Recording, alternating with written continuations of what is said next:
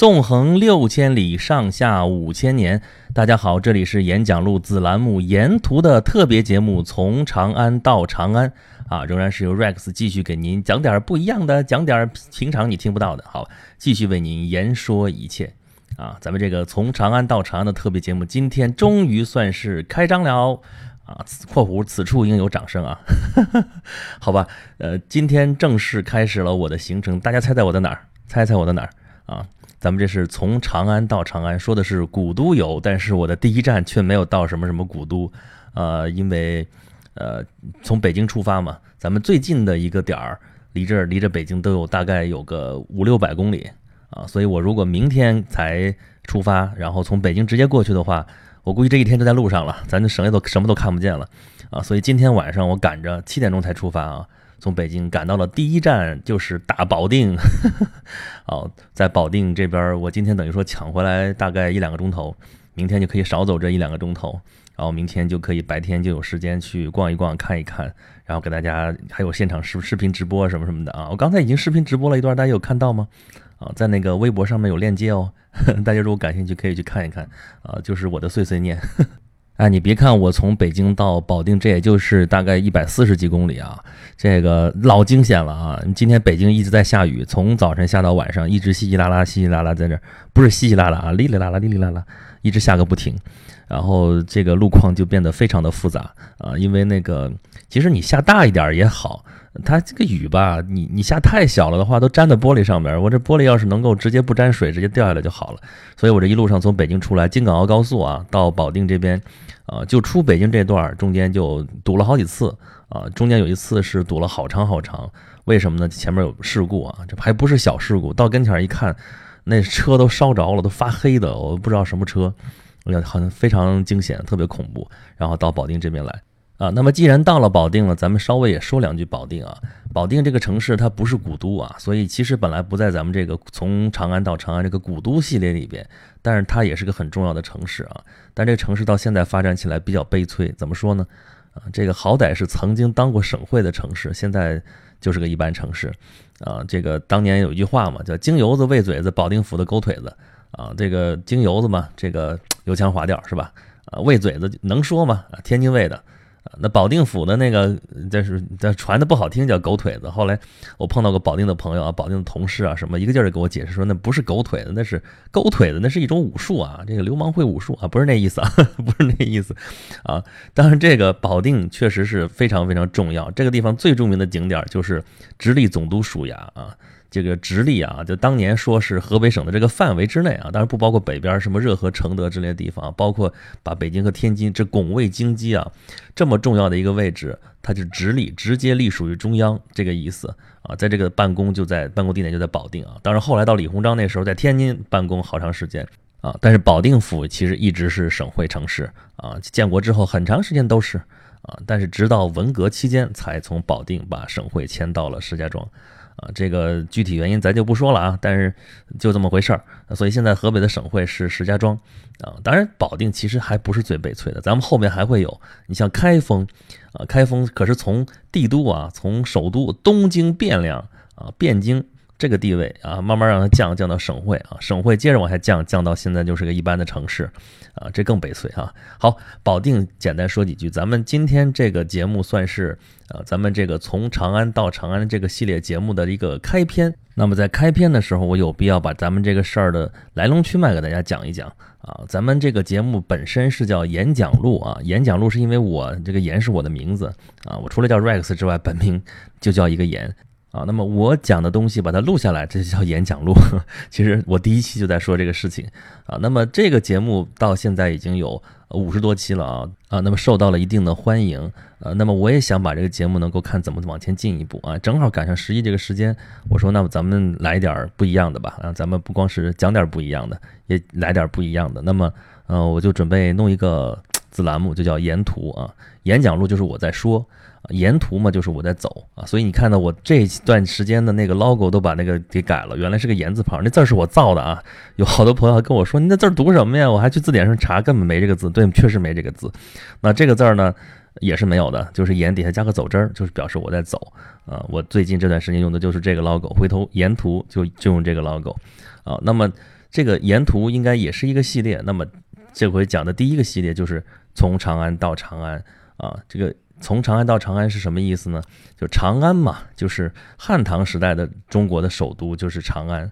啊，那个时候中国不是最牛嘛？啊，所以一说那个盛世就说汉唐，汉唐，所以汉唐时代的首都啊，那个长安这个名字就被沿用下来啊。虽然后世的这个首都就不再叫长安了，但是作为一个雅称啊，作为一个代称啊，尤其是在古诗文里边提到首都的时候啊，还可能会用到长安这个词来代指。啊，其实大家想想就明白了啊。北京城现在最重要的街是什么街？叫长安街啊。长安街边上有长安大戏院，还有各种长安俱乐部啊，什么什么什么东西带“长安”这个词的啊，一些各种各样的设施或者地名或者怎么怎么样。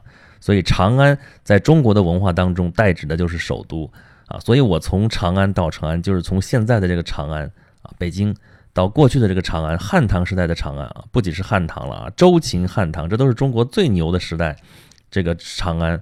啊，这个过程就是从长安到长安啊。那既然这都是长安，中间可能还会经过其他的一些长安啊。往早了说啊，做过首都的就是像安阳、殷墟嘛，这个是商代的首都啊。后面还有洛阳、还有开封啊，这些地方我都会走到。所以这次的行动叫做从长安到长安啊。那么为什么会定这个题目呢？啊，首先第一条。这不是十一自驾游吗？不好意思啊，一不小心把实话说出来了啊。对，本身确实是因为十一才有这么一个空间，上班族嘛，没办法啊，只有这个时候才有时间啊，才可以去自驾游，搞点什么其他的这些旅游啊，什么这些事情啊。也另外呢，也是对我这个节目的一个新的尝试啊。我前面说了，咱们这节目已经五十五期了啊，这个我想给大家一个新的一个呈现啊，然后对我自己也是一个挑战。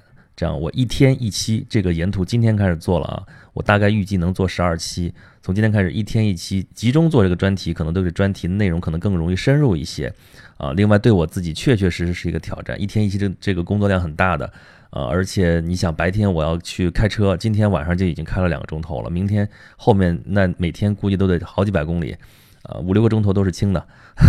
然后我还要去逛、去看、呃，去拍照。然后可能还有视频直播现场的，晚上再去录节目，这个对我来说是一个极大的一个挑战啊。然后呢，用这些线路来串起这个专题，这是一个思路，这也是我的一个尝试啊。就是我不光是我讲到这个东西了，然后我人也到这个地方了，我看到的一些亲眼所见的东西，跟我在纸面上的，跟我以前的知识储备里面的东西加以印证，这可能会发生一系列的化学反应，这可能是很奇妙的一个。呃，新的体验啊，同时呢，这里边还会加上我的及时的亲身体验、亲身经历，这肯定是独一无二的。这里面充满了不确定性，我事先是会有一个计划，但是真真正正执行的时候，可能会有呃各种各样的岔子。像今天，其实有很多事情我都没有想到啊，那后面的路还长着呢，对吧？啊，所以这肯定会很有意思啊。另外，再有一点就是这个主题本身。这个古都作为旅游来说，确实值得一游啊！这个咱们传统上来说，甭管是七大古都还是八大古都还是几大古都吧，甭管几个吧，啊，这词儿熟啊，大家一听说，对吧？这几个地方都是赫赫有名。这些城市呢，有些我去过，有些没去过之前啊。那么通过这一次的这个旅程，这个把它串起来，来去讲一讲这里边的来龙去脉，讲讲这里面的故事，应该是很不错的一个选题，所以我就选了这么一个题目。嗯，那么说说我的行程吧。啊，今天是在保定扎下来了啊。那么从明天开始，我会陆陆续续经过安阳、洛阳到西安，然后从西安回来啊，最后到开封，从开封回北京啊。北京，咱们就按七大古都来说的话，这有五个了啊。北京我自己本来就在北京，然后啊，安阳、洛阳、西安、开封啊，七大古都还剩下南京和杭州，离这个线路太远了，咱这次就不去了，时间有限啊。但那两个地方我之前都去过。所以在这次从长安到长安的这个节目当中呢，啊，前多半部分啊，就是大概八九期的样子啊，都是在讲咱们这次旅行当中实实在在能够到的地方啊，啊，不只是古都，而且是围绕着古都方方面面的一些东西，还有中间的一些啊，虽然不是首都，但是很重要的一些地方啊，都会讲到。那么后面的几期可能就会讲，啊，没这次去不了的南京和杭州，还有我生活的北京。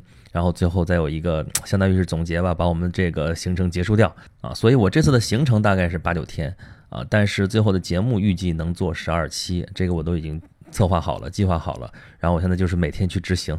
现在是半夜十一点多，我在录这第一期的节目啊。咱们这节目一直在众筹啊啊，这次众筹说实在的，主要并不是为了钱啊，因为这个额度本来定的也并不是很高啊，现在是已经成功了啊。那么现在开始，这个从从容容的更重要的一层意思，它就凸显出来了啊。什么呢？就是给大家啊支持我的一些朋友们一些回馈啊。这个回馈呢，包括我前面讲到的咱们这个整个这个旅程的呃嗯所有的这些攻略。然后呢，这个沿途的所有的这十二期的节目啊，还有其他的一些内容，共同做的一个电子书啊，电子书是我的一个啊小技能吧啊，所以现在众筹成功了，那剩下的这个时间，一直到十月十一号之前，都是给大家的一个粉丝福利时间啊。大家如果觉得咱们这节目还有点意思的话，可以啊关注我的微信公众号“轩辕十四工作室”，然后点下面的沿途众筹，就可以来支持这个节目了。啊，那么咱们这一期呢，因为我并没有到哪个地方，只是中途站了一站啊。那么剩下的时间，我想集中讲一个问题，什么问题呢？就是说我们到古都来了啊，古都游，那么古都看什么？或者说我们再扩大一点讲了，说中国的古迹，我们到底看什么？啊，其实这么说吧，中国的古迹啊，并没有那么多真的啊。为什么呢？这跟中国盖房子的方式是有关系的啊。我之前咱们节目里边或多或少的提过这事儿啊。中国人盖房子怎么盖呢？啊，底下打上地基，夯土，把土咣咣咣咣啊！现在现在有打打夯机了啊，那个时候没有，就人工在那夯啊。孟子不是说那个傅说举于板柱之间啊，板柱大概就是这个意思啊。夯土夯那是建城墙啊，盖房子也是打上地基，打上地基之后那叫基啊，在这个地基上面立柱子，那柱子你不能直接立在土上，那底下就要用石头垫一下啊。那那个垫的那个东西就叫杵啊，就是石杵，一般是石头做的，也有别的东西做的。啊，基础基础，所谓基础就指的是这玩意儿啊。那在上面那个柱子就是木头的了，对吧？多半就是木头的。木头上面再盖什么啊？梁啊，檩条、船子，这就这些东西啊。这些东西都是木头做的。那木头做的东西，那就是一把火就烧的就没了啊。所以你到欧洲去看，哇，这个古罗马时期的斗兽场，到现在几千年了还在那儿啊。你再看那个教堂，这么那么高啊，几几百年、上千年的都在还在那儿。但是中国的房子，你几百年、上千年的房子很少能找得到，就是这是其中的一个原因。那欧洲人盖房都用石头盖的，那石头可不是就是能够传的时间长一点。那中国人就用木头盖的啊，这是为什么呢？因为你去看吧，啊，除了古罗马时代盖的那些房子那些东西之外啊，那个后来那个教堂啊什么什么那些东西，都是献给上帝的，献给上帝的东西一定要让它持久，让它永恒啊。所以说它。啊，不惜代价，而且不计工期啊！经常那教堂盖个几百年了，还没盖完工呢啊！但中国人不一样，中国人盖的这些房子都是给人住的，而且是给现世的人住的。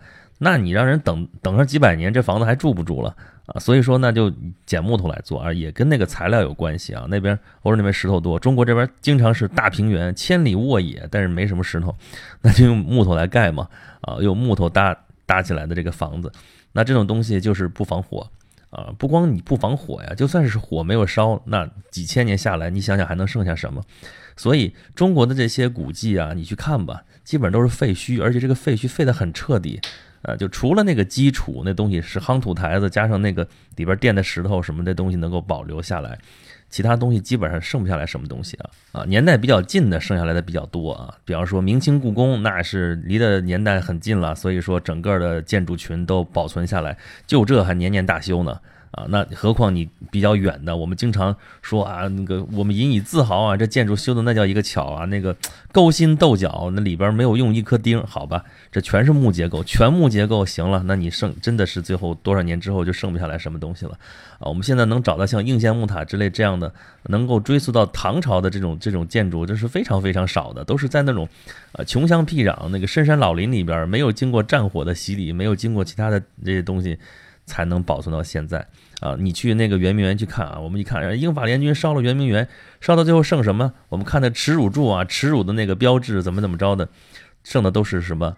呃，西洋楼啊，大水法，这都是模仿的西洋建筑，用石头做的啊。真真正正那些美不胜收的建筑啊，你看到那个图画上面画的那个啊，圆明园多么多么漂亮那东西。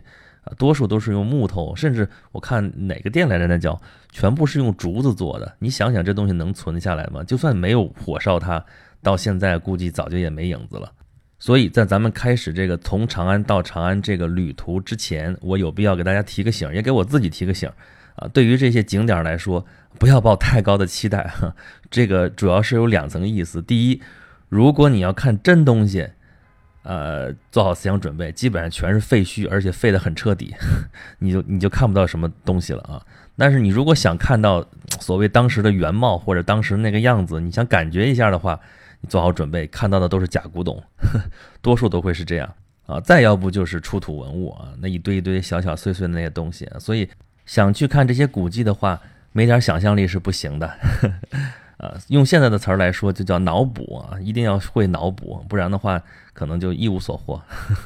那么，如果从这个意义上来说的话，实际上我是带着大家来一次脑补之旅，从长安到长安，大家并没有去啊，我去了啊，我看到了什么？讲给大家啊，我拍的照片可以发给大家。大家如果呃关注我的微信公众号的话，可以收到一些这些东西，或者说收到我的回报啊。我的电子书里边还有那个印出来的那个画册里面会有一些相关的一些内容啊，还有一些我的一些理解。那么 Rex 其实是在这里啊，邀请大家跟我一起，咱们一路到那些古都去站一站、看一看啊，脑补一番啊，脑补一下千百年来这些。古都的繁华盛景，然后咱们就算是穿越一下。哎，说到穿越了，那么啊，熟悉咱们这个节目的朋友就知道，我还有另外一本书也在众筹，叫做《啊凯撒们的星空下》。如果你生在罗马帝国啊，这本书的丛书名叫做《硬穿越丛书》。那么这个硬穿越的硬在什么地方呢？就是大家可以从我这里了解一些当时的一些真实的一些情况啊，从这些真实的情况当中，我们再去遐想，再去脑补。啊，让我们看一看古人当时是怎么样的一种生活啊，实实在在的生活到底是什么样子啊？这样再对比一下我们现在的生活，我们现在的活法，我们可能会受到一些启发。这是我做这些节目也好啊，写这些书也好，出版这些书也好，所有的这些想法当中的一个最核心的一个想法。那么现在大幕拉开了，咱们这个沿途从长安到长安的专题，从这第一集开始正式开始了。明天我们就到我们真真正正的第一站去站一站、看一看，然后晚上给大家做节目，来讲一讲当天的所见所闻、所思所感啊！如果大家觉得我讲的这些东西还有点意思的话呢，欢迎大家关注我的微信公众号“轩辕十四工作室”啊，或者微博啊“轩辕十四 rec” 啊，欢迎大家来关注，欢迎大家来吐槽，欢迎大家多提意见啊，也欢迎大家支持我的众筹项目，领取粉丝福利。好了，今天咱们这第一期节目就到这里。沿途，明天继续在路上。